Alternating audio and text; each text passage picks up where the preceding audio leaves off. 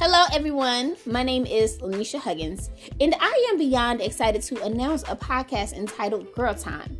This is a podcast that uses healthy conversations and the Word of God to bring forth growth, love, and healing in relationships. I will introduce guests that consist of women in the local community with various backgrounds that has a desire to show love and support to one another through healthy conversations. We as women go through some of the same struggles, but we have different perspectives. My desire is to use those conversations to help bridge gaps between generational backgrounds and cultural differences.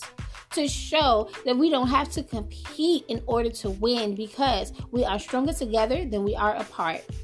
A little bit about myself I was born and raised in Chicago, Illinois. I currently reside in Muncie, Indiana. I came to Muncie in 2009 to attend Ball State University. I graduated from Ball State May of 2018. Chirp, chirp.